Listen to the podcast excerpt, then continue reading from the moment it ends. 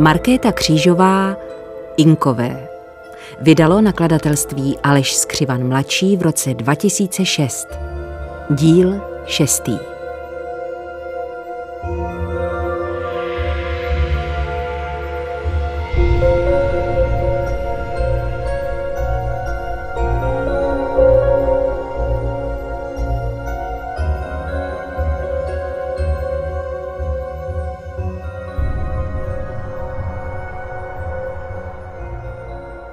Rychlému vzestupu inské moci zjevně pomohla dobrá organizace armády a celé společnosti i strategické schopnosti vůdců.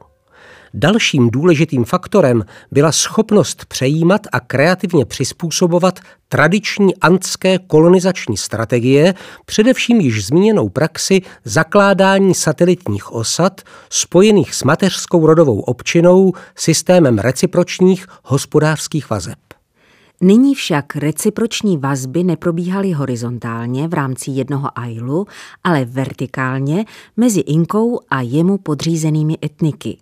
Rozšiřováním území pod svou zprávou získával inský stát přístup k nedostatkovým surovinám. Tím, že je přerozděloval i dalším podrobeným etnikům, si zároveň získával jejich vděčnost a souhlas s inskou nadvládou. Zdání reciprocity bylo zachováváno prostřednictvím distribuce rituálních a luxusních předmětů, pořádání slavnostních hostin o významných svátcích a navazování příbuzenských vazeb Inků s místními panovnickými rody. Potomci z těchto svazků byli vychováváni u Inkova dvora v Kusku. Už proto, že kečujsky mluvící obyvatelé se brzy stali v celku říše výrazně menšinovou skupinou, museli pro zachování své převahy vystupovat spíše jako dárci než jako příjemci, přestože fakticky vybírali od obyvatel dobitých oblastí velkou část lokální produkce. Inkové při svých dobyvačných kampaních nepotřebovali a ani se nepokoušeli obsadit každé údolí a osadu. Jejich jednotky postupovaly rychle a soustředili se na střediska odporu. Poté, co došlo k připojení nového území k říši, byl každý z místních politických celků uznán za samostatnou správní jednotku a na lokální úrovni si zachoval tradiční formy organizace. Připomeňme si, že doba od 11. do 14. století byla údobím všeobecného neklidu. Spokojenost s inskou vládou rozhodně nebyla všeobecná a zejména v krizových momentech, například v dobách rozsáhlých výprav za hranice státu nebo v okamžiku smrti panovníka a jednání o jeho nástupci, se místní vládci často pokoušeli o znovu získání samostatnosti. Inkové cíleně podporovali místní rivality podrobených etnik a tím oslabovali manévrovací prostor v případě povstání. Trvali na tom, aby byli jejich příslušníci snadno identifikovatelní, povinně si proto zachovávali svůj tradiční oděv, účesy nebo pokrývky hlavy. Zároveň ale byly tyto tradice převrstvovány unifikačními prvky – Inská administrativa vnucovala užívání kečujštiny jako společného komunikačního jazyka všech příslušníků říše a místním božstvům nadřazovala náboženství soustředěné kolem kultu slunce a zesnulých Inků. Také lokální řemeslná produkce se přizpůsobovala jednotnému inskému stylu.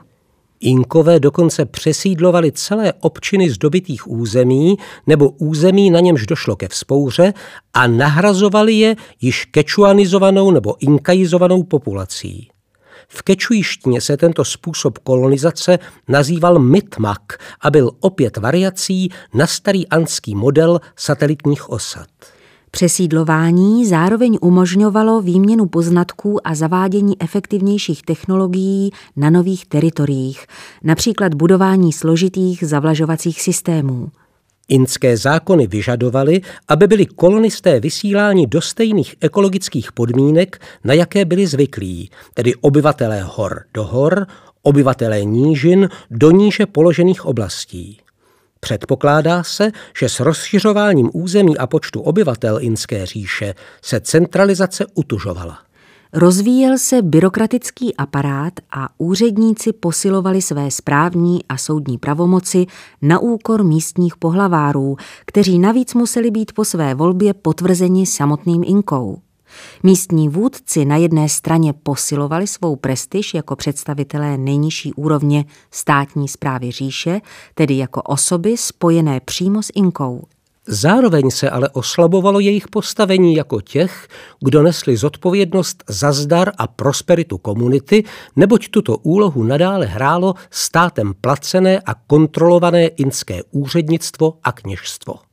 Homogenizační tlaky doprovázelo systematické odčerpávání místních zdrojů. Přibývalo také pracovníků odříznutých od svých původních etnik a rodových občin a podřízených přímo Inkovi.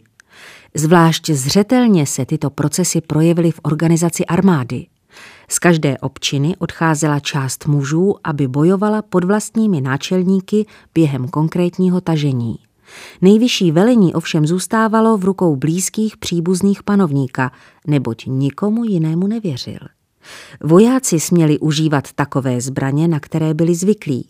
Během tažení je živil Inka ze svých skladišť, navíc získávali podíly z kořisti. Zachovali se vzpomínky na jednotky, které se vzbouřily, protože nedostali svou kukuřici a pláště.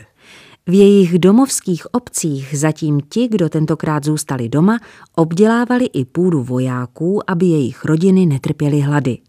V určité chvíli se takový způsob organizace armády stával příliš těžkopádným. Proto byly postupně určitým etnickým skupinám odpuštěny všechny ostatní povinnosti a zachována jediná – být vojáky ve službách Inky. Jen 12 let před příchodem Evropanů prudce vzrostl počet tzv. janakonů, bezzemků sloužících Inkovi a jeho rodině. Na rozdíl od přesídlenců byli bezzemci vyvázáni z povinností ke svým rodovým občinám. Panovník v nich měl oddanou pracovní sílu, nevázanou jinými loajalitami než podřízeností slunci a inskému státu. Snad by se vnitřní organizace upevnila a inský stát by přetrval jako mohutný, pevně stmelený útvar. Ale objevily se i názory, že počátek 16. století poznamenali příznaky blížící se krize příliš rozsáhlého celku. Prokazatelně došlo ke zpomalení tempa výbojů a nebylo už možné dále zvyšovat produkci potravin. Méně spolehlivé doklady naznačují, že Inka Uaskar byl slabým nástupcem dobyvatelů a konzolidátorů Pačakutyho a Tupaka Yupankyho.